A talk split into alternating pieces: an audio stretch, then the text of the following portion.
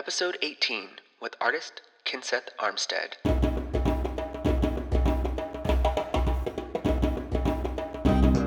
Welcome to the Institute of Black Imagination.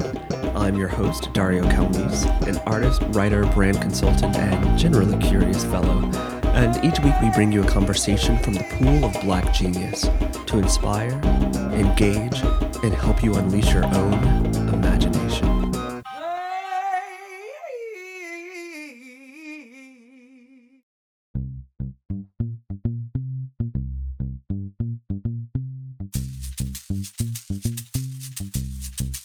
Today's episode is with conceptual and multimedia installation artist Kenseth Armstead. Born and raised in Washington, D.C., Kenseth found his artistic path in high school at the Duke Ellington School of the Arts, later receiving his Bachelor's of Fine Arts from the Corcoran College of Arts and Design and his Master's in Integrated Digital Media from the Tandon School of Engineering at NYU. With a career spanning over three decades, his provocative works centralize history, American culture, and the complex narratives embedded in ethnicity. His multimedia public art installations are deliberately in dialogue with the communities in which they reside. Nestled in his large scale and, at times, architectural artworks are themes around the black imagination, social justice, abolition, redemption, freedom, and change. He was also recently named to the Public Design Commission in New York City. Although Kenseth is known for his independent installations, he actually started his career in collaborative work with XPRZ, an art band which included his mentor Tony Cokes, along with artists Doug Anderson and Mark Pierson. This avant garde group was dedicated to using music, video, and other ephemera to critique culture and existing social norms, especially as it pertains to the art world notions of individual genius and critical theory. Kenseth's most recent public artwork, Boulevard of African Monarchs, connects the hub of African excellence in Harlem, USA, to the royal court of the Kassena people in Tiébélé, Burkina Faso. It's on display until August of 2021 at the intersection of 116th Street and Adam Clayton Powell Jr. Boulevard in Harlem, New York. Kenseth is a prodigious scholar, and we cover a lot of ground. In this episode, we discuss his 30 30 30 formula for consistent artistic production, the link between Christianity and social media, the role time plays in criticism, and what community engagement in art really looks like. Kenseth's portfolio is extensive, immersive, and influential. His work has infiltrated the streets of New York for decades with projects and installations that focus on creating images and cultural activities that aim to close the gulf of space and time between African and African American identity, communication, and social ritual. Recorded remotely and safely, it is with great pleasure that I introduce to you Kenseth Armstead. Before we kind of started um, Kenseth and I were talking about a lot of concepts, and one that we spoke about that I want to hop right into, and then I'll backtrack to, you know, kind of your origins, you know, your your superhero origin story, all of these things.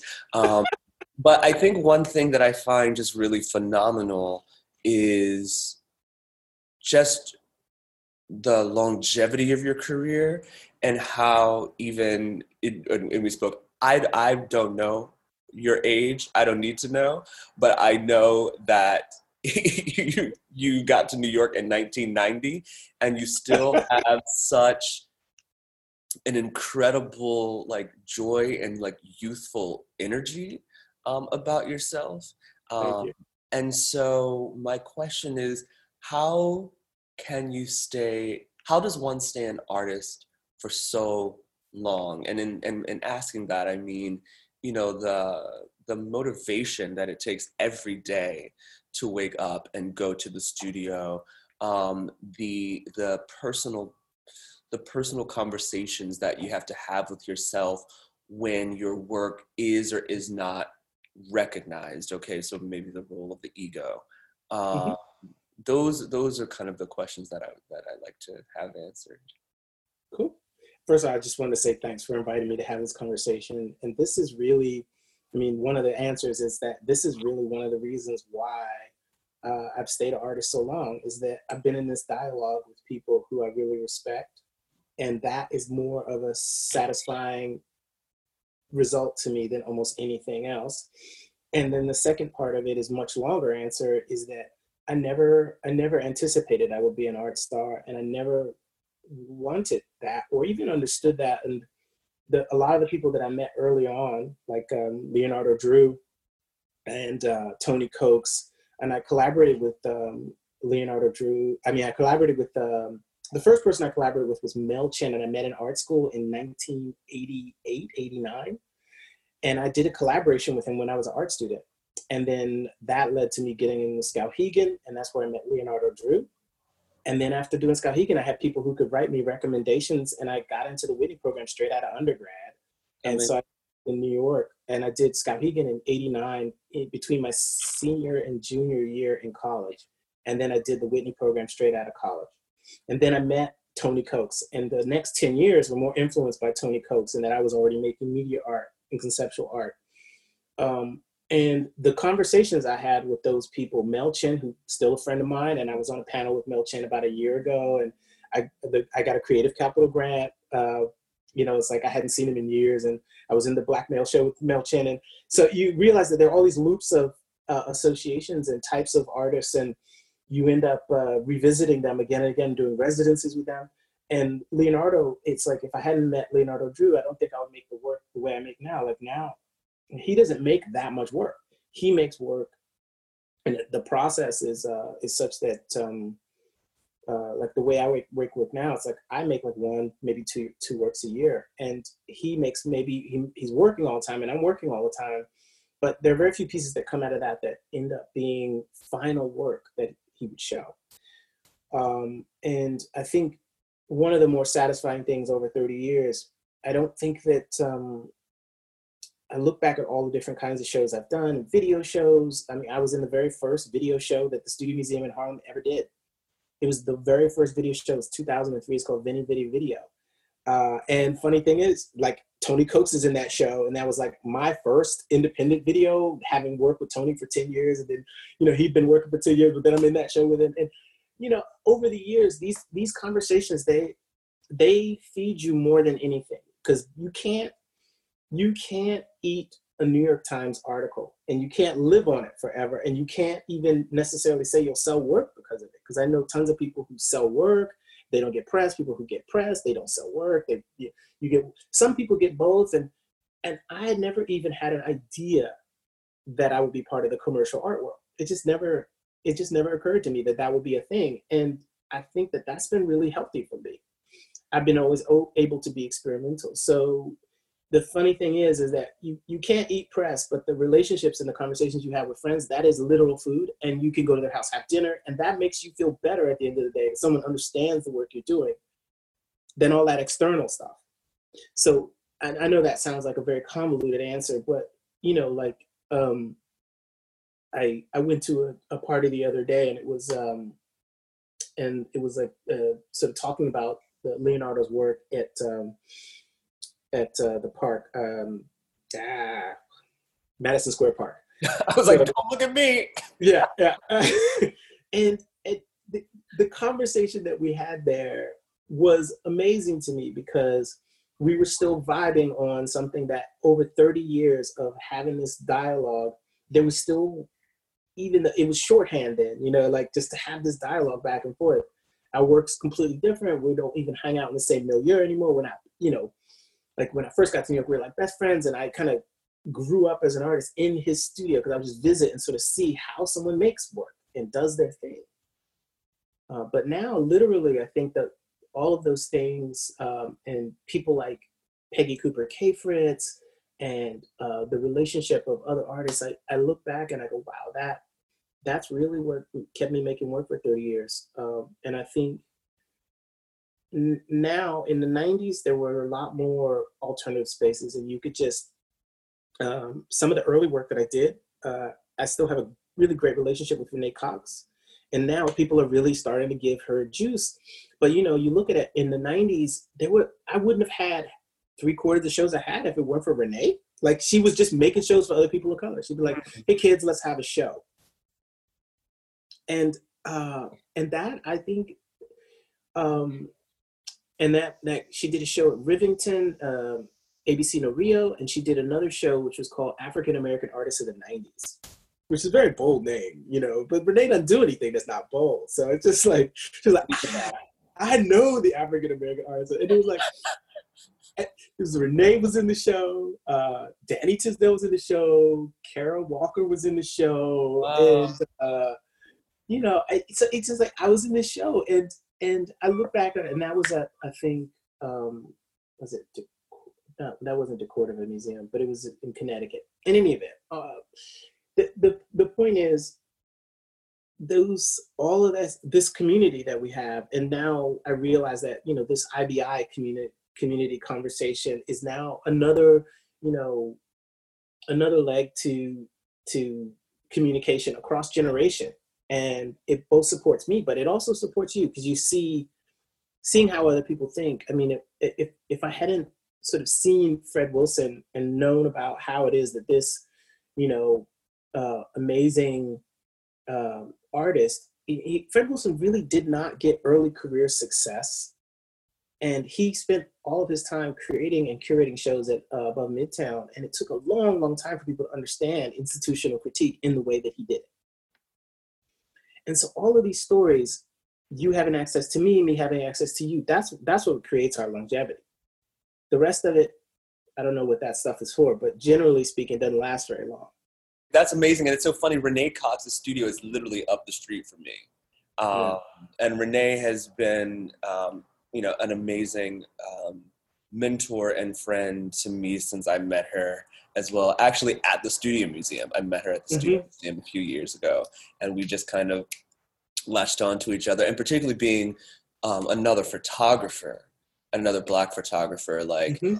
that community is actually quite small and renee can speak to so many of the things that i experience now like you know working both in uh, a commercial um, Mhm. aspect or commercial field and as like a fine artist because renee was like shooting fashion spreads for essence and then also making like her own work and just the balance between um, those two things but i want to get a little more specific actually about um, the longevity like just just kind of get to the micro like what do you do on a daily basis like what is like your morning routine like you wake Okay. up and I- how do I you get out of bed and to the studio on a consistent basis to be honest, uh, my studio practice is a pretty straightforward thing. Um, and um, now I used to have a studio that was upstate and a studio that was in the city. And the studio in the city was more of an office and kind of, I could make things there, but it was more like people could come and it was about 600 square feet. People could come and sort of see pieces of things that would be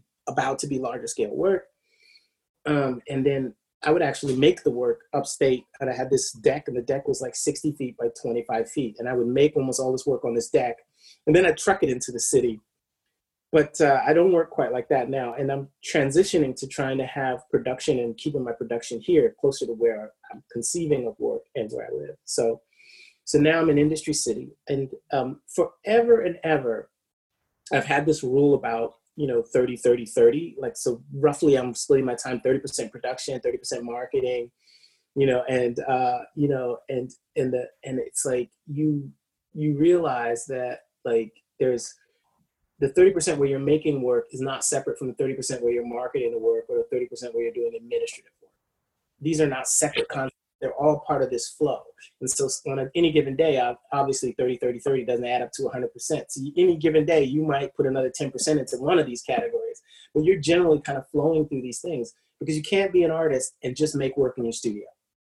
You can't be an artist and just fill out um, um, you know paperwork. You uh, you can't just apply for things. You can't be an artist and just you know send out press releases. You have to do all of these things and the administrative part is as important as the creative part if you want to have a long-term thing so for me a generally a day i believe very strongly like i have to have a day before i work for anyone else or even myself like i i'm a human being and i have value So it's like I give myself two to three hours. Like I don't get up in the morning, just throw something in my mouth and run out the door. No. So today, I knew I had this call with you at 10 a.m. I got up at 6:30. I got up at 6:30. I leisurely made my coffee. I read 12 different news outlets because I read the news from left to right every morning, which is weird, but I do that. So I set up one like. What are some of these news outlets?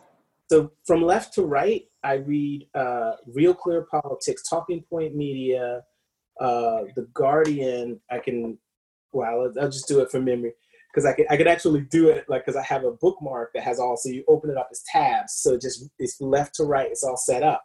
So every morning I click one button and then all the news from left to right. And um, so this is what I, every morning I do a media survey. And so and uh, so Real Clear Politics Talking Points Memo um, Guardian, New York Times, CNN, going further right, Wall Street Journal, further right, um, Fox News, and then all the way on the right, Drudge Report. So there are a couple I mix I missed in the middle, you know, but it's like 12 different news. So basically what's interesting is every morning, I don't read them all, but I, I definitely see what's above the fold and all of that. And so two or three days on one side, you'll see a story that's left wing, and it'll take three days till it gets to the center. Two or three days, you'll see a story that's on the right, and no one covers it on the left, and it takes a while till it gets to the center. And you see that there's all these people fighting for this information space, but that also relates to like how I make work in that like I'm constantly going out into culture and finding things and grabbing it and shoving it back down into a sort of abstract thing to make art about or a community issue. And um, for me, that time in the morning where I take that two hours before I do anything for anybody else, that's me. Then I become this artist who has all this energy, all of this information. And then I'm like, well, how does that relate to what I'm doing? A lot of the stuff I'm doing now, it's all about location and space. And how can you even understand that if you don't understand what people say about it, how people write about it, how people think about it? So even though all my work now is really abstract, a lot of the ideas are very concrete and they're from press or conversations. And um, there's a sort of like a background to, to even how I get to get to make work. So uh, then after doing my day before the day, then I get into my day uh, because I, I work in Industry City. They're not really direct train routes. So I might get in my car, drive over to Industry City, find a parking space, I have it all timed out for the alternate side. So I show up, park, alternate side ins, go into the studio. Maybe I cut for right now. What I'm working on is a large piece for 116th and Adam Clayton Boulevard. I might cut aluminum for uh, like two hours because I can't really cut for more than that without exhausting myself, and then it gets dangerous. Don't want to cut your arm off. And then, um, you know, I might take a lunch break, read news articles again, check news, and then I come back in the afternoon. I do a couple more hours then cleaning up, and then I might see if because uh, I have like my phone or iPad or somewhere else. So then I might I might do a little bit of other work, but generally I work Sunday, Monday, Tuesday. Then Wednesday I do administrative work almost exclusively. Then Thursday, Friday, and I take Saturday off. And so there's other work that I do on Wednesday that might not be artwork or whatever, but it's just life work and I'm end up doing that. So that's pretty much my typical day. Um, and the, one of the reasons I went to Industry City is because I could get a space. It was just ready to go. You just open the door, you get to work. And also, they have like a whole world of food there. So you can have food from like, you know, India, food from the, and you don't have to search like every day, you know, it's like, it's like I can have food from any part of the world that I want. And I like, I like that in industry city, I mean, there are people who are working like you're working, and um, it's really easy to get stuff trucked in, and there's freight. everything is pretty straightforward. So, so I've been in doing that now almost a year in industry city. So that's changed my process, and it was I would be before I might be in the city on Thursday or Friday through Monday, and then Monday night I go back upstate, and I'd be if I were on production on a work the work might be for Union Square or for uh, Central Park. Those are the last two pieces I did before the one I did now. And uh, I, I literally had an image in my mind of the the the spot where it was going to go, but I'm making it somewhere else and I'm trucking it in. Now I have much more and much better access. I'm um, I'm making this piece for 116th and Adam Clayton Boulevard, and before the coronavirus, I would be going to that block every other week to spend time just on that corner, mm. to see who hang on that corner, the conversations on that corner, all the doctors, all the lawyers who live there, all the, the drug dealers, all the, the undercover cops, all the people who hang out in the park. And, and you get into the conversations with people and they start to, um, unlike, because my practice doesn't happen in galleries and museums anymore, you realize that all of a sudden people start having conversations with you and there's like, what are you doing on this corner? And you're like, oh, you know, there's gonna be artwork here. Or, you know, it's like I'm, I'm making a thing and it's gonna be here. Like a lot of times I'll say, oh, I'm making a thing and it's gonna be here in like six months. And then they start to get a part of this story like what kind of thing? I'm like well i've got about a ton and a half aluminum. I'm going to get another ton of aluminum. It's going to come here. It's going to be creative. And then they're like so it's artwork. I'm like oh yeah yeah yeah. And so because a lot of people if you tell people right off you're an artist they think they're outside it. Mm. so i start to let them sort of see that they can understand all the pieces of it and then i tell them i'm an artist so they then they under then they they're already inside it because they're they're like, why are you on this corner? Why would you do this? Like, why would you be chatting with us? And the coronavirus basically has meant that my process now is dead because that's that's how I get to make the work I make because I, I've become a dialogue with the community that I um, I I literally just um, I became a finalist for another piece which is going to be um, a com- which was a commission for uh, and I don't want to say too much about it because people are very proprietary about that. But it, it's I'm a finalist for this work, which will be on like the Harlem River and blah blah. And there's so there are five artists, and we're competing for this uh, to be the one artist to get to make this work. And it's like I told them I was like, wow, you know, the deadline for giving you the final proposal is now you know after we've now been on on stay at home, and I can't visit the site. I can't talk to people near the site. So mm. I I, I, I like the, the virus and this pandemic has changed my process. I can't make work. I can finish the work that I've already conceived of and had the input for for Harlem on 116th Adam Clayton Boulevard because that's a whole year and a half of having conversations with people. And I know something about them. I know that corner. I know the kids who sit in the cars, you know what I mean, and just are chilling because they won't be home with their parents. I know all of that. And I'm just one of them. I'm just like, they're just like, this. that's Ken or there's that crazy guy. Sometimes he he'd be drawn and he gets too close to traffic.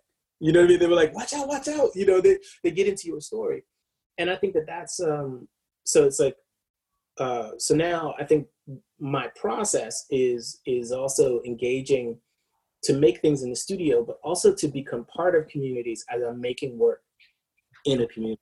Mm-hmm, mm-hmm. Because uh, especially in communities of color, a lot of the artists are not making from within or in parallel to or in hand in hand in hand with the community. And that i think that's an issue. So that that's and that's why i don't make that much work because it, it's not just me making work and plunking it down. It's like i can't focus on more than one work a year and all the other things i have to do and also really know a space uh, and feel confident that i'm making something that will really be adopted. And if it's not adopted i think that that that that has less value to me and i think it has less value to the community.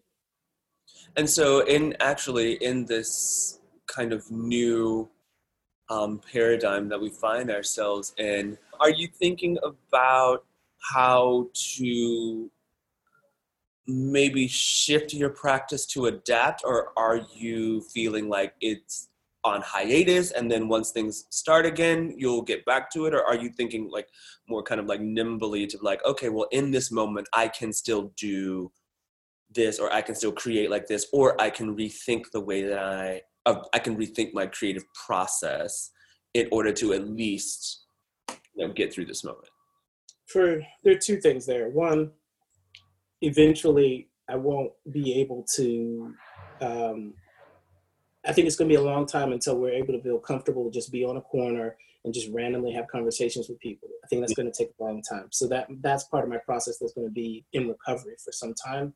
But I think that that's going to come back, and I might not give people fist bumps or stand quite as closely, and I won't shake people's hands.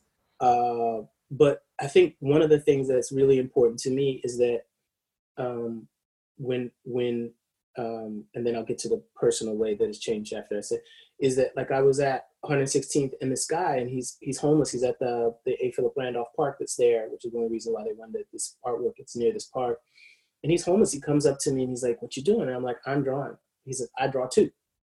I'm like, "Really? That's awesome. I love drawing." He's like, "Yeah, me too." And he's just he's just talking to me, and I realized that, you know, maybe it's not a highlight in his day, but it's a highlight for my day that I consider being an art being an artist a privilege and making art is a privilege.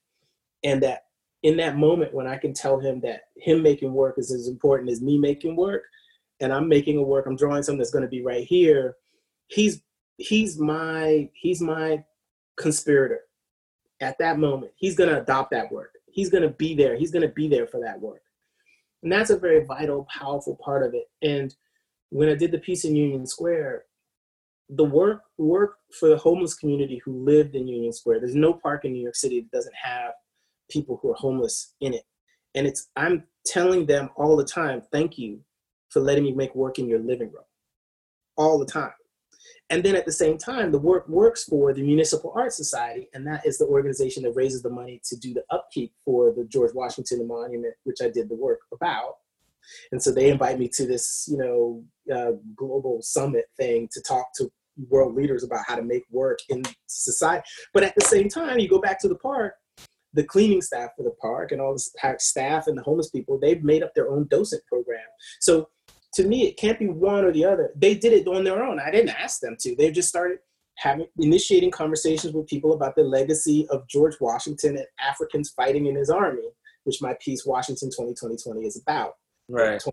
Slaves who worked with George Washington and uh, uh, the 20 the 20,000 enslaved Africans in New York, the 20% of George Washington's army that was African at the end when we won, and uh, the 20% of the American population that was enslaved Africans before and after the American Revolution, where we're fighting for freedom and the rights of man. So this connection of the African to George Washington, it lit a fire under people, and not in one area, but in all of these areas. So that that has to come back, but it's not going to come back like it was. I'm just going to adapt and grow that. But then right now at home this week, because there was a, a worry, a lot of people were just worried about like, well, how am I going to get money in the door and what's going so I had to deal with a lot of practical stuff. I wasn't worried, worried about my studio practice. I know how to do my studio practice. So this week is the first week where, and, and I told you I wanted to talk with you this week because I knew I could get back to uh, focusing on the creative. And now in my hand personally, whenever I have uh, free time and I can, I ever since I was like four or five, I always take wire hangers and I will bend them into something. Hold on one second, I want to show you one. Okay.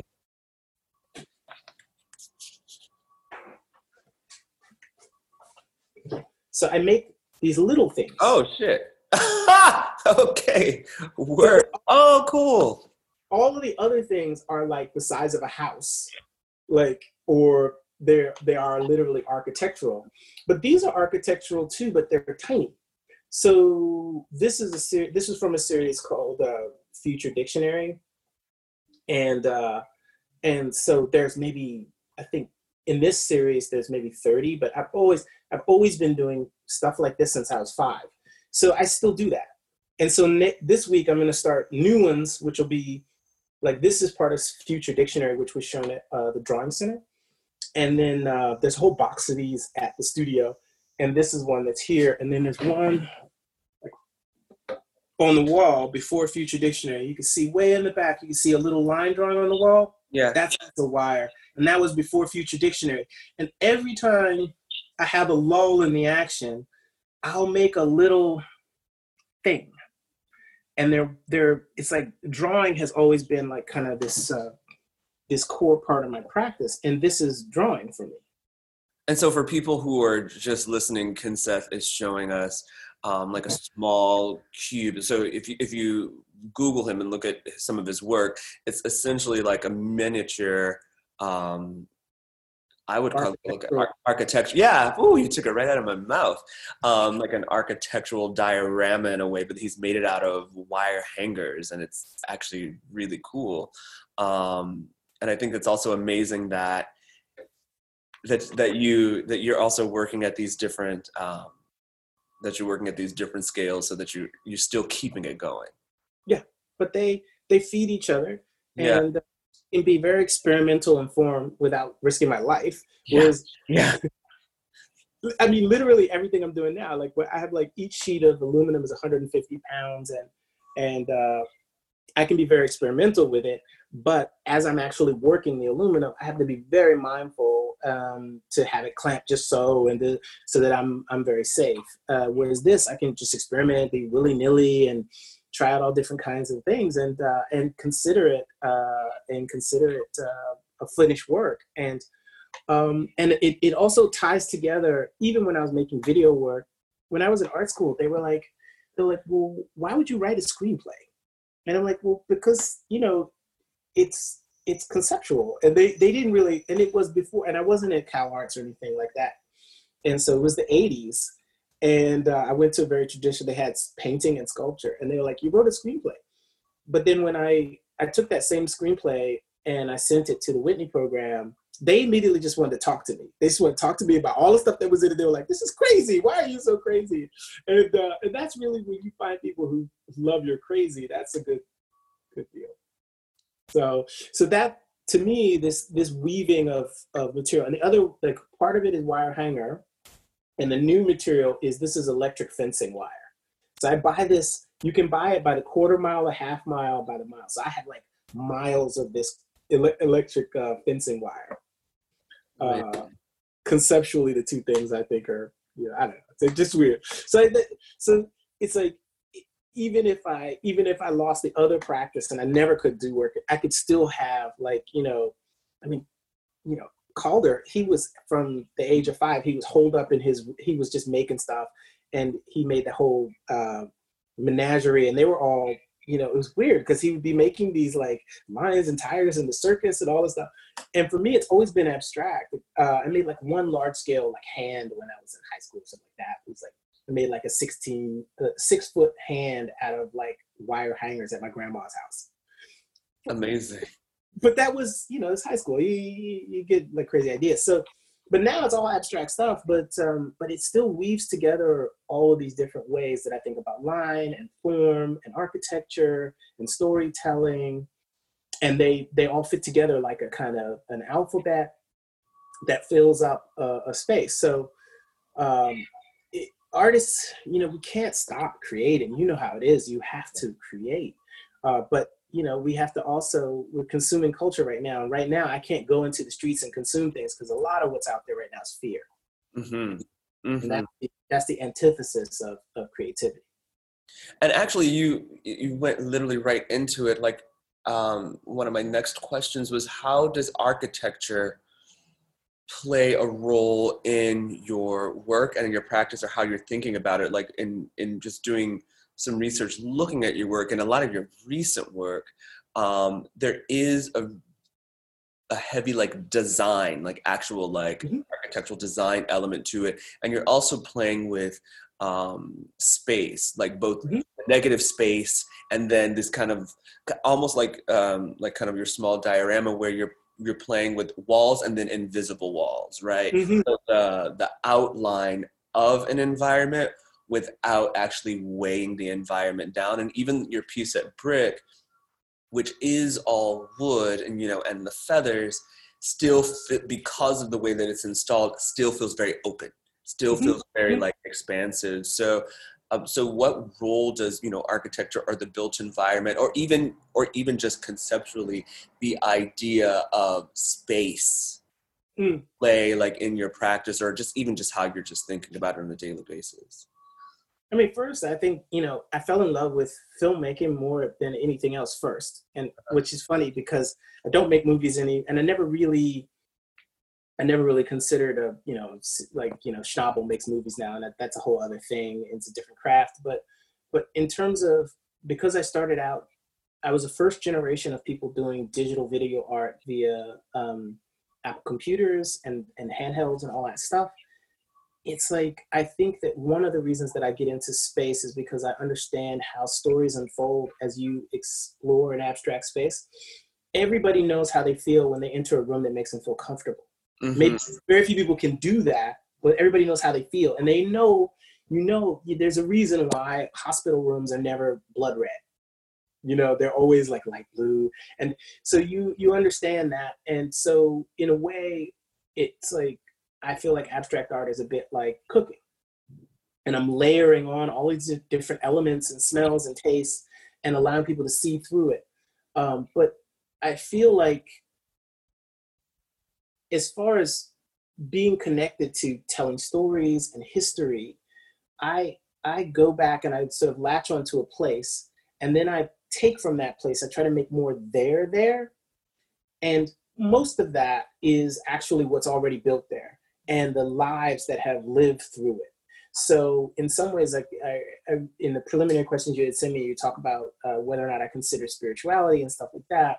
I mean, I'm devout, you know, non-believer. I mean, I'm an atheist and I'm not a believer, but but I'm a real adherent to history, and I understand. And I grew up in a, uh, I grew up in a, a historically black Christian church, and I, and I understand that tradition, and I'm a real uh, believer in kind of using and respectfully engaging with traditions so that people can see them and if you're a believer you can have more belief and if you're a non-believer you kind of understand your distance from it now i think that sounds it's a very abstract thing to say but the piece i'm working on for uh, uh, for harlem right now is called boulevard of african monarchs and I'm using painting from the outside of houses in Tiébélé, which is Burkina Faso. And it's this royal village where all of these kings and uh, local chiefs are, are, are enshrined essentially. And I'm taking the painting on the outside of the house and making them into the house. So the paint marks are now going to be physical things that you can see through and inhabit. And there, you know, A, it's not a particular monarch that I'm speaking to, but also a kind of shared legacy that everybody is descended from some monarch or other or some local somebody everybody is and so that's a global thing that is a uniting thing but then also you know we're in america and it's obviously we have a democracy and no principality and no royalty so it's kind of tongue-in-cheek democracy is debatable but yes keep going yes it's, it's a, a debatable democracy yeah and then it also, you know, there's an African American community there. There's a really vibrant African business. There's a African marketplace that's on 116th Street that's very vibrant. And so all of these things meet at this object. And I think whether or not I was from this particular belief system in Africa, I can usefully point to it to allow people to have a way to communicate about their connection to it or not and that's really i think what the open space in my sculpture is um, say when i did a piece in socrates sculpture park and it was a two-fifth scale 40 foot by 40 foot by 20 foot outline of an astoria houses uh, uh, public housing tower. And a lot of the people who worked at the who work at the park are living in the public housing. They have a program and they they mentor people and they get you jobs it's it's amazing the relationship. And they would ask me, they were like, why would you make this this thing that is a, a shape that is is like our house? And I'm like, well, what happens when you make a portrait of someone? And they're like, yeah, but why would you make a portrait of our house? And you know, what do you want us to say about it? And I'm like, well, what would you say about your house? And this relationship, this Socratic questioning and Socratic method is asking questions. So this at Socrates, I made this Socratic method where the the space that I created for people and the the the residents of the public housing who were working in the park, they all volunteered to help me make the work. That they got to look at their house and where they lived as the subject of contemporary art. And it wasn't from the top down. It wasn't like I was looking down at them. It was more, in fact, that they were open to make any interpretation they want. And it didn't matter.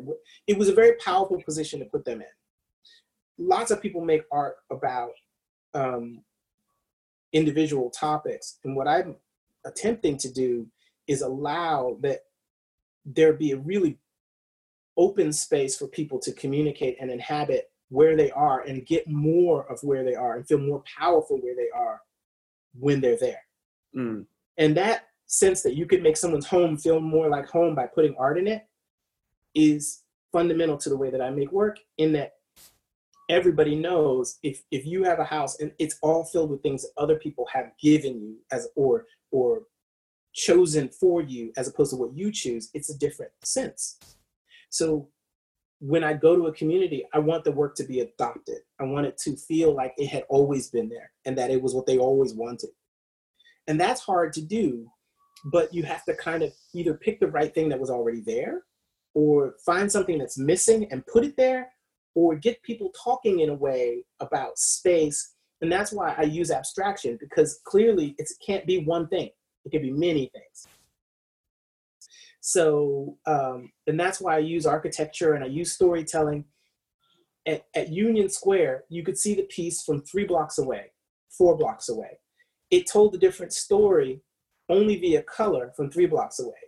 From 300 feet away, it told another story because you could see that George Washington was on top of it, right? From three blocks, four blocks away, you could see that there was this red to it. And it sort of like made almost like um, I could see people walking from three blocks away because they just seen this bright red and they wanted to know what it was. It was out of the ordinary. Then from 300 feet away, they were like, why is George Washington on this bright red? And then right up close, there's a sign and there's this conversation about the Africans and there's feathers and tar and all of these African patterns. And all of a sudden, you're in this dialogue, whether or not you understand it from the way that I understand it, the relationship of George Washington being on this African symbol builds something for the user, for the viewer, and uh, and that's um, that's kind of how I that's how I construct. And some of those symbols will be from different religious traditions, and you have to understand those traditions really well. Like I have all these stacks of books. Like um, right now, uh, in a stack of books over here, there's uh, How to Read a Church, Being Digital by Negroponte, Basquiat, Mika Rottenberg, uh, Encyclopedia of North American Birds. That one's I don't use that one for art very much, but it's very good. Well, no, actually, well, you have a there's a lot of feathers in your work. There's a lot. There's a lot of feathers in your work. Don't act. Don't act. you can't fool me. Oh, your, your last piece had twenty thousand feathers, and you're like, ah, That's true. Look about North Africa. uh, yeah, yeah, that's true.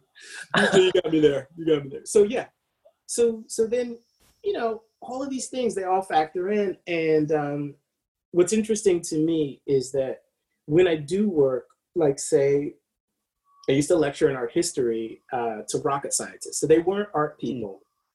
And i was at nyu tandon school of engineering. These are like programmers and rocket scientists but they didn't know very much about art. And i would be talking to them about you know islamic art and so in islamic art there are four major categories so they're from most used to least used there's uh, calligraphy, uh, geometric abstraction, uh, vegetal abstraction, which is plants and stuff like that. And then the least used is figural representation. And uh, like Judaism, they are aniconic. Christianity is iconic. So we all have pictures of the things that we worship. But Judaism, they specifically do not make pictures of the things that they worship or think are uh, venerable. And and Islam is the same, no pictures. Because of the second commandment, no pictures, right? And what's interesting there is that this this body, if you look at the four areas, the calligraphy is super abstract, and it's everywhere, it's ubiquitous. And the geometric and the vegetal patterns, they're everywhere. And they they're they're communicating to you, but not necessarily pointing to things that you can say are um, a dog or a cat. They're almost entirely emotional. So if, if I work correctly, I made something abstract that people feel as close to, like most people trust their dog and their cat more than they trust their partner. The abstract feeling, the abstract feeling, this is some New York Times study that I'm recounting, but the fact is that, that people talk to these and feel things uh, when it's open and and i want i want that And in every case, in every case, and I can't say that I will succeed with Boulevard of African Monarchs, but I can say that every case there has been someone who has adopted the work where it was. And at, at, Union Square, I remember there was a point where I'm there talking with Mitchell Silver, who is also African American, and he's the commissioner of New York City Parks, and a homeless guy who lives under George Washington Monument. And the three of us, me and art student, we, the three of us are there just having this you know, shooting the, you know, it just chatting about art. It was amazing. And, and, and that, that only, it's so, you know, like if I, if I have a show at a, a gallery museum, it's like, I enjoy the conversation I have with people, but I, but I never get that full range of everybody from the completely deep dispossessed to the most powerful and connected all in one place. And that's what makes artists dangerous. That is why they fear us Mm. I want to get back to this role of of of, of community and mm. um, and just your inherent and effortless love for other people. Um, so bookmark that. Um, yeah. I want to. I, I want to. This this idea that you brought up um, about um, you know like in the Islamic and the Judaism Judeo mm-hmm. um, tradition that they do not create pictures of the things that they worship, and in Christianity they do.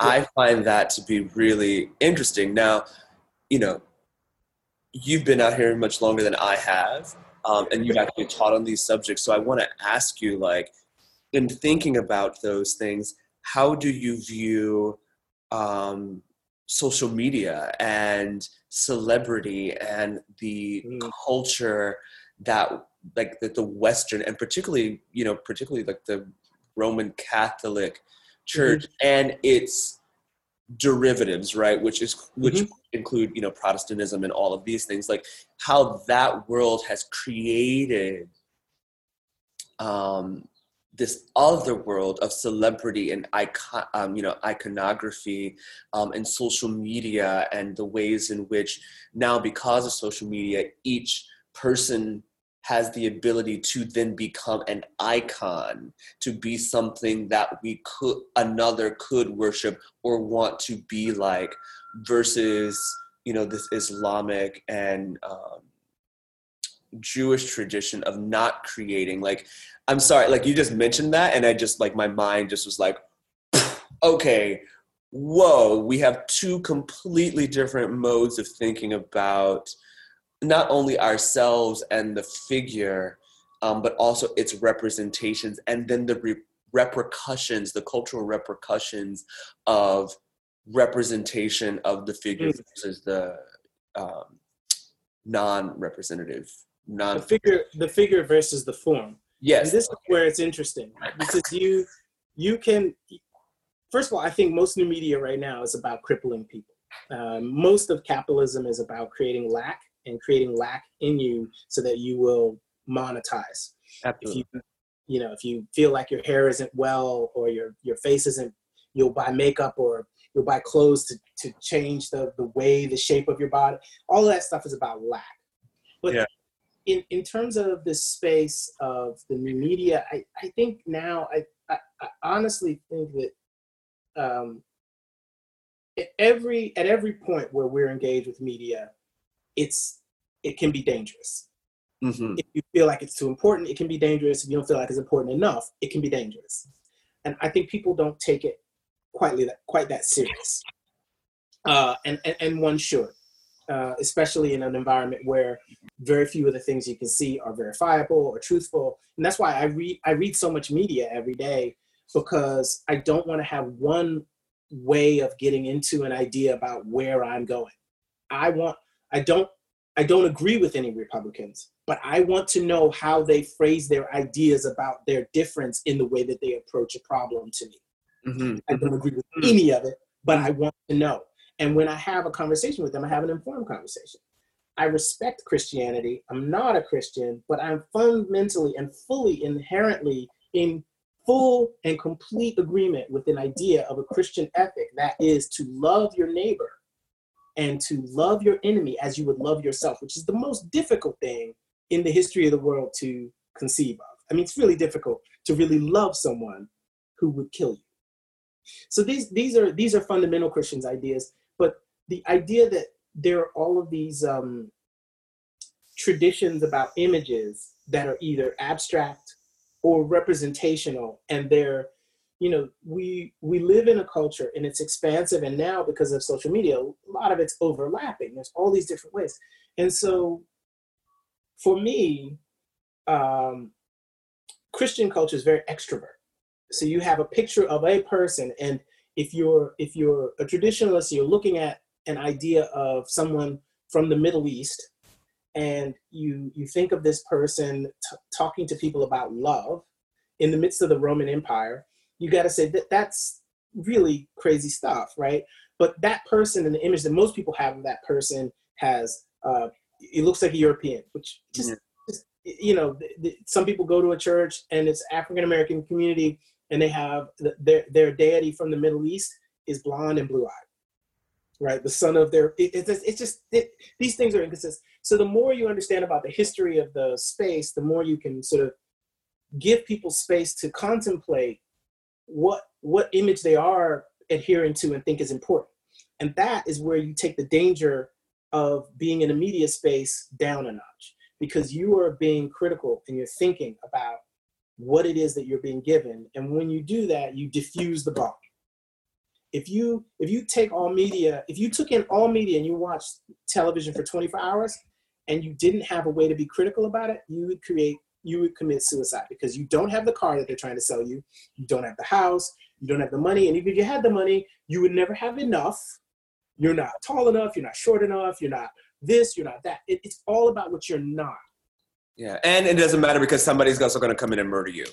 For sure, for or, sure. So or, rape, or rape your daughter. So you have to find security system. So it's, so it's, it's just bananas. So what what I like to do is I think about all these different things and I go, wow, you know, this when I'm layering an artwork, some of the relationship of of um, this, you know, with the Judeo-Christian Islamic world, these are all Abrahamic, so they're all Old Testament. They're all the descendants of Abraham. So when you look at it in that way, there's more alike to them. You know, it, people, yeah. you know, after 9/11, there were tons of people who said they don't want Sharia law, but they want a, a law from the Ten Commandments. I'm like, well, that is the same thing you know, it's those those are the same. That's Abrahamic tradition through Moses, and it just so the fact that people don't know that they're seventy percent of the world population basically have the same God, but that they worship it in different ways, and that they have different image making traditions. Yeah, some which are abstract.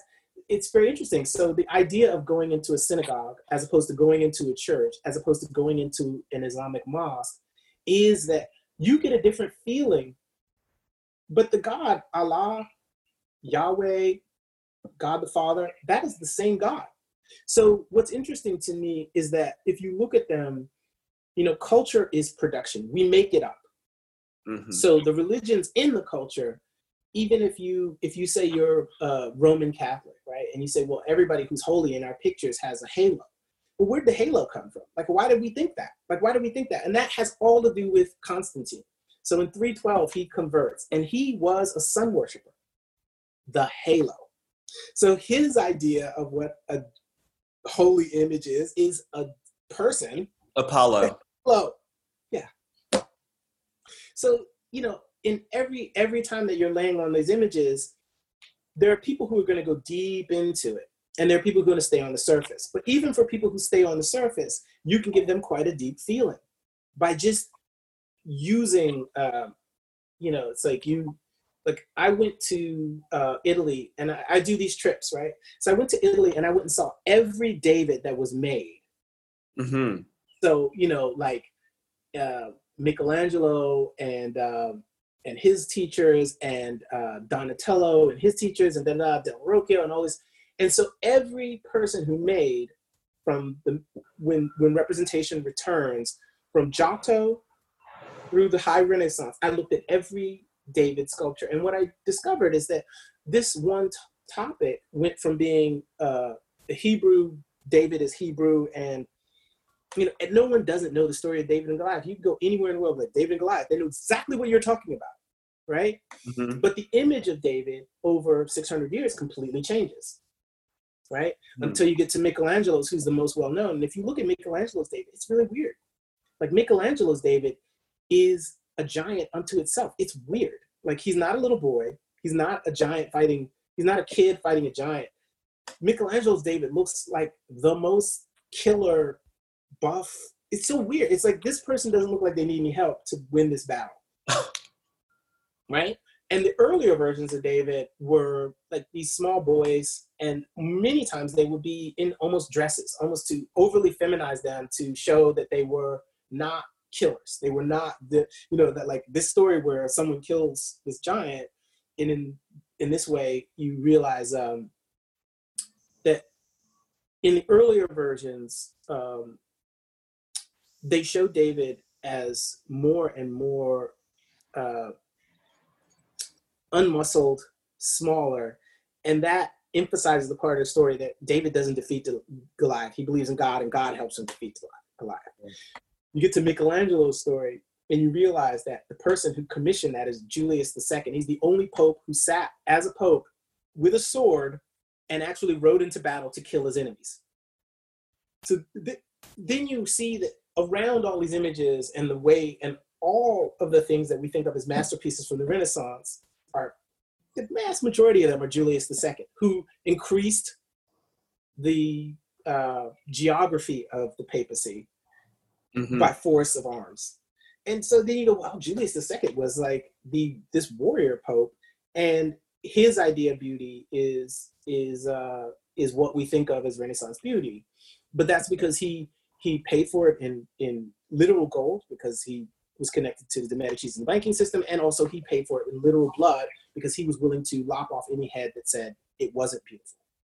So even if it, it isn't on the surface of the work that I do, I tend to know a lot about every pattern that comes into the work that I use. And then I allow a lot of space for people to interpret those patterns and to place themselves in this history. And then when they start pushing on what I've presented, there's never an end, an end to it. So you can go deeper and deeper and deeper into the work and become, and that's where adoption feels really important, even though it starts out really simple. Boulevard of African Monarchs starts out really simple.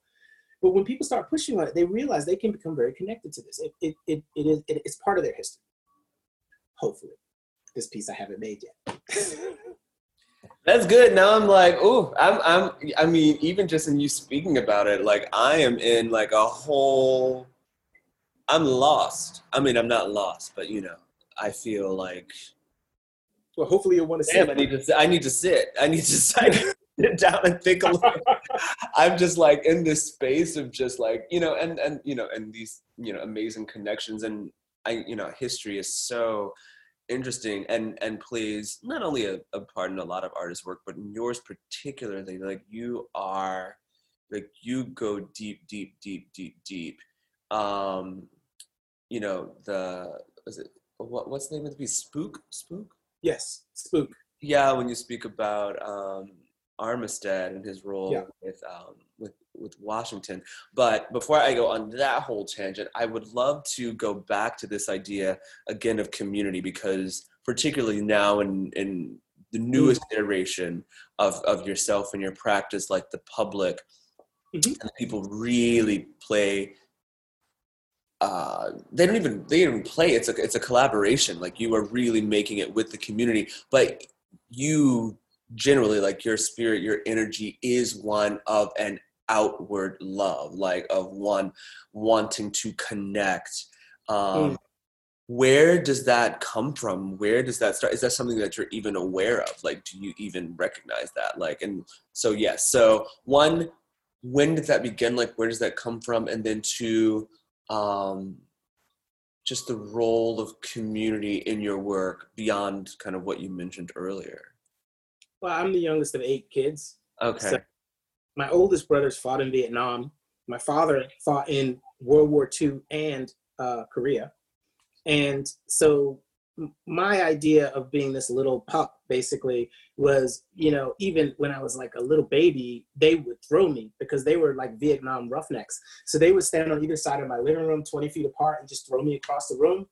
And so I, I I've always been amongst this crowd of people that I really, you know, they're giants and I don't I like them, you know what I mean? But I just so it's like I, I don't think I've ever been, you know, I mean, when you're the youngest of eight, you don't even ever get your own fresh pair of underwear. You everything is a hand me down, like everything, yeah. oh, okay. everything. It's, so you, so I've always been in a group in a sense, you know. Um, mm. So that that's natural to me. Um, but actually, naturally, I'm an introvert. Naturally alone and reading. Uh, but then, in order to cope with life, you you you build an extrovert persona, and uh, there are pure sort of narcissists who really feed on uh, uh, community. And so, Bill Clinton would be a pure narcissist who feeds on crowds. Obama would be uh, someone who's like myself, who's an introvert but can be extrovert. And so there's a there's a cost. So like uh, in the piece I did in Central Park, I think I talked to 600 people directly in one day.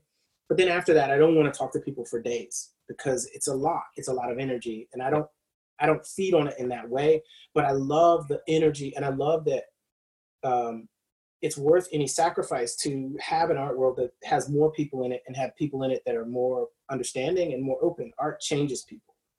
Um, in terms of community in general, uh, I think the art world's too small. Mm. Uh, I think it needs to be bigger, and mm. I think mostly excludes people of color uh, because we're not on the boards of museums and we're not uh, the you know we're not the target audience for most of the institutions in the arts. So uh, the reason why the Renaissance is the way that it is, the Medici's are the banking clan. They have their own banks, their own army, and they're connected to the papacy, and they support all the popes so so much so that at the end, the I think Pope Leo the Tenth is a de Medici. So they they pay for all the popes, and then Pope Leo is a. So then it's just one family, right? And so that that's the way the arts works. It's very inbred. So I want there to be more community, and I want there to be more people of color because I think that that's and one a that that's how communities become strong if you can communicate ideas and you provide value to people. Um, and then beyond that, I think, um, yeah, I think, I, I, think I can't. I when I make when I think about the work that I made and like the first ten years of my work, I did work collaboratively with a group called X-PRZ, myself, Tony Cokes, Doug Anderson, Mark Pierson, uh, and we did ten years on the legacy of uh, media art on Malcolm X, the late Nation of Islam. My next big series work was also about ten years, and it was mostly on uh, Spook, which is mostly uh, James Armistead Lafayette, the, the legacy of Africans in the American Revolution from the beginning of the democracy. and in each case, with Malcolm X, at that time, you know, Malcolm X was not a hero when we began, but by the end, after Spike Lee makes a movie, he's in every other hip hop song, there's shows and museums about Malcolm X, he's an American hero. The next group, like now, when I started making work on Spook on James Armistead Lafayette, nobody nobody really considered the American Revolution an intelligence war, which now it is. And of course, there's a hit TV show called uh, uh, Turned, I think it is. Yeah, that was a hit TV show, and it's all about the spies in the American Revolution. And Google writes an article about my work, and they're like, you know, Brooklyn, you know, uh, no, NPR writes an article. Google helps artists find new founding father. So there, there are no African American founding fathers, and now at least people consider it. And uh, that's interesting. And then now what's interesting is that the project that I'm in now, Fatherland, and now I'm beginning a new phase of it, which is going to be called uh, Sankofa.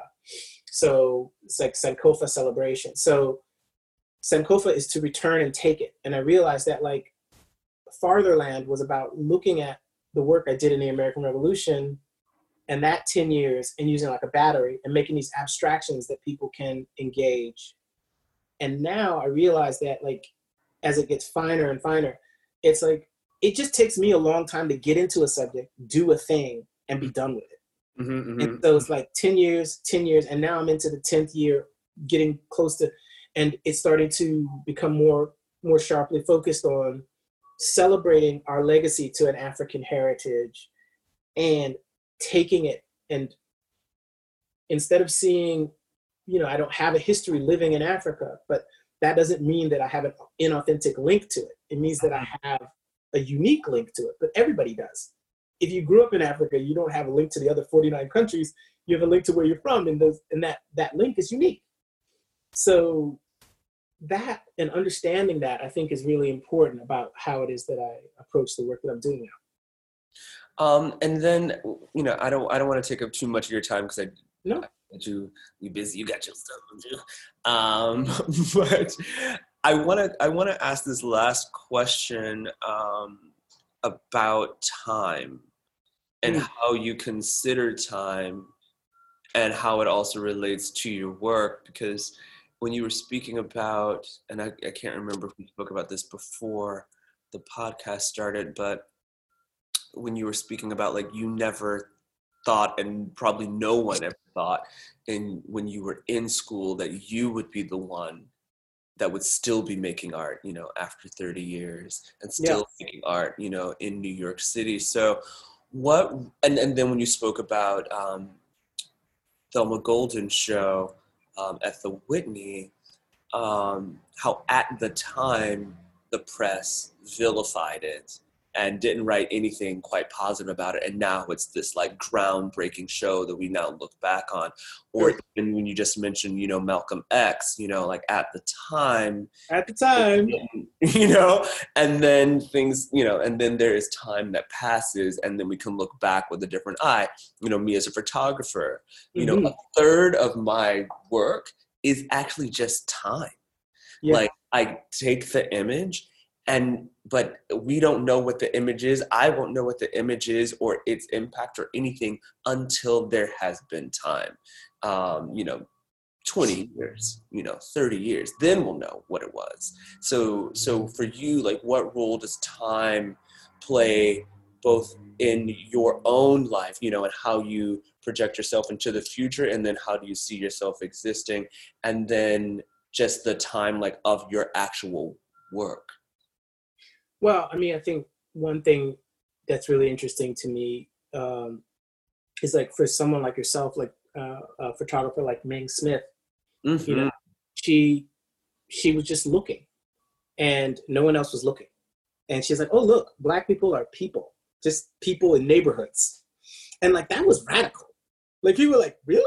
Black people are just people in neighborhoods? They're not uh, statistics or crime stats or or you know or problems. Mm-hmm, mm-hmm, mm-hmm. Um, so I think the story of my the funny thing is is that like you know I, I, never sought to be an artist who was famous or what I just wanted to make work that was meaningful okay and and and to be engaged in culture and and what I look at now is that like you know I remember when Thelma Golden just introduced herself to me. I, I don't how I don't know how she knew who I was, but she just literally came up to me and said, "Hey, Kenseth," and I'm like, "Hi, who, who are you?" She's like, "I'm Thelma," and I'm like, "Great." And then within a year and a half, I was working with her on this show, which at the time I didn't think would be um, vilified.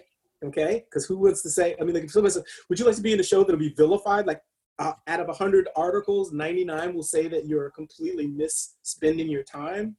You wouldn't say yes to that. But we, you know, we knew that there were going to be some pushback. But, you know, um, I think that the story of my my my career is that I've been really fortunate and like, you know, to spend 10 years working on the legacy of the Nation of Islam, Malcolm X, and being part of hundreds of other people doing this cultural work to help make him understood and an American hero, and to by the end of the 90s, uh, Islam and the Nation of Islam and being Muslim in America was like as ho hum as being anything. I mean, it just was. It was just we we made that cultural work. We produced that as a group of people who were interested in the topic.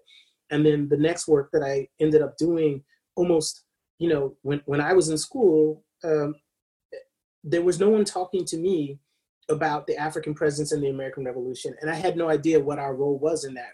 And my nieces and nephews, they don't have that question. They know. the impact of that, and the impact of that is across the feature filmmaker who had to reach out to me because he wanted to do a piece on the Marquis Lafayette, and then he had to reach out to me because he heard the story about the African who bore his name as well. And so ended up working on a, a feature film with, uh, you know, Academy Award nominated filmmaker and you realize that like even though you're no one in a corner doing your thing i had become a world renowned expert on the african presence in the american revolution and anybody who wanted to know something. And now there are other people who have written as PhDs on this, but like I was in that space first. With Thelma, I was in that space first to help people understand how it is that Africans and how we treated the the the, the legacy of the African representation masculine in culture. We were there first. And um, and mm. now I look at it in the way that I go about doing work in community and making art that's outside of museums and galleries.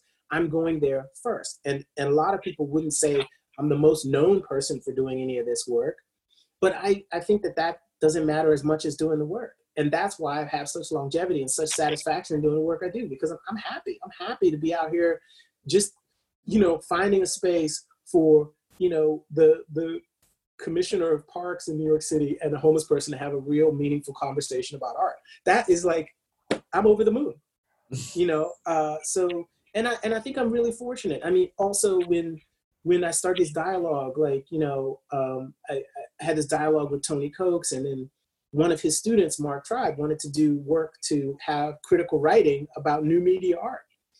And I, I helped launch Rhizome and, and I didn't care that nobody thought it wasn't was art. I just cared that I would be part of that work. Mm-hmm. And that's the satisfying thing. I think um, some people are going to sell a lot of work. Some people are going to get a lot of press. Some people are going to be stars. Some people are going to be uh, ignored. But I think that regardless of whether or not we ever got to Carmen Herrera's work, she was happy in that work. She was dedicated to that work.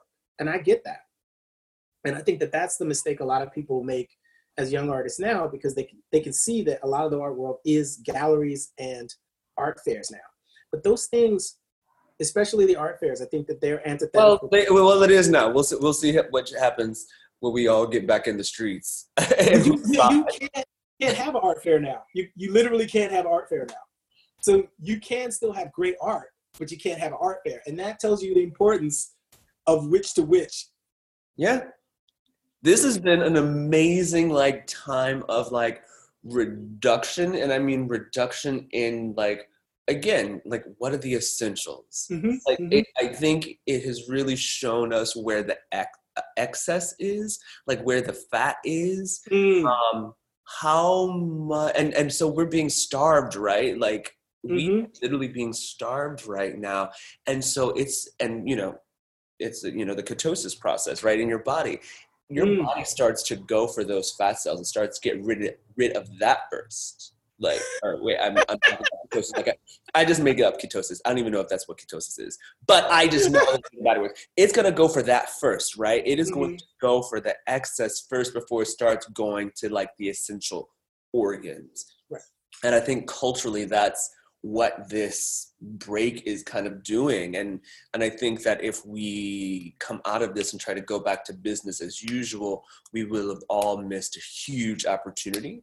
Um, mm but yeah, but there's a lot of because you know, you know, the art fairs, the galleries, and I mean, no shade, like you know, I love my friends who are galleries and all these things, but it's just a lot of middlemen. It's a lot of intermediary um, industries that are just not really totally necessary, or that we have an opportunity now to rethink them. You know, mm. re- rethink the bloat of their you know existence um, because it again and and and and, and it, again I, why do I keep saying again um, maybe maybe I've had too much coffee um, but you know it's just you know I just think about you know the artist as as commodity even the artists that you know sell a lot of work just like athletes who make a lot of money, they yet and still are a commodity. They are yet and still bought and sold. And it's those who profit off of the fat of that um, that we are starting to see in this moment. Mm. Are they necessary? Do yeah. we need them in this quantity? Anyway. I think the galleries are absolutely necessary. I think art fairs on some level are absolutely absolutely necessary. The auction houses are absolutely necessary. But I think that at the core of it, when I started to make the series of work that I'm doing now, these last 10 years of exploration has been over six years, you know, it, it just that I realized that the audience was in the galleries and the museums was not an audience that is a community that was mm-hmm. um, uh, it was self-selected.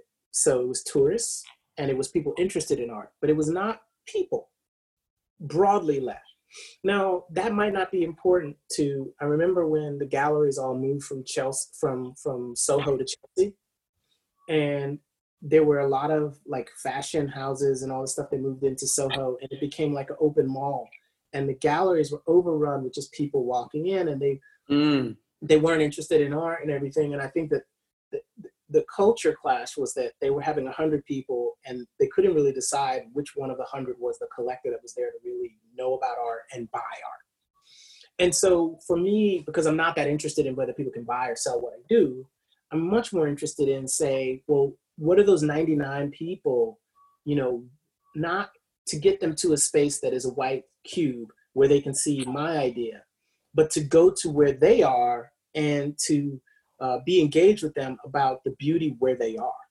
And that is one thing that, say, you know, in a culture where gentrification is everywhere, uh, you realize that culture and community are being erased to do capitalism, to do, you know, bigger and better development and you have to remove ethnic people from neighborhoods to make them better. And i find that weird. And i find that you know every neighborhood i go to like at socrates sculpture park that greek community absolutely appreciated that i was engaging a socratic tradition by asking questions of the african americans who are the majority population in the public housing that their tax dollars paid for that the people who were in the public housing's tax dollar paid for too. So we we by doing that by putting the mirror there and to go to a neighborhood and say you're beautiful where you are. You you don't have to it's it's um it's an active cultural work. So i i think you know i think that there there has to be this broad you know there has to be this broad cultural engagement from the fact that you know you know malcolm x or martin luther king jr or uh, marcus garvey all these communicating voices Shirley Chisholm, all these people out there, you you don't have as complicated a communication without with one of them missing.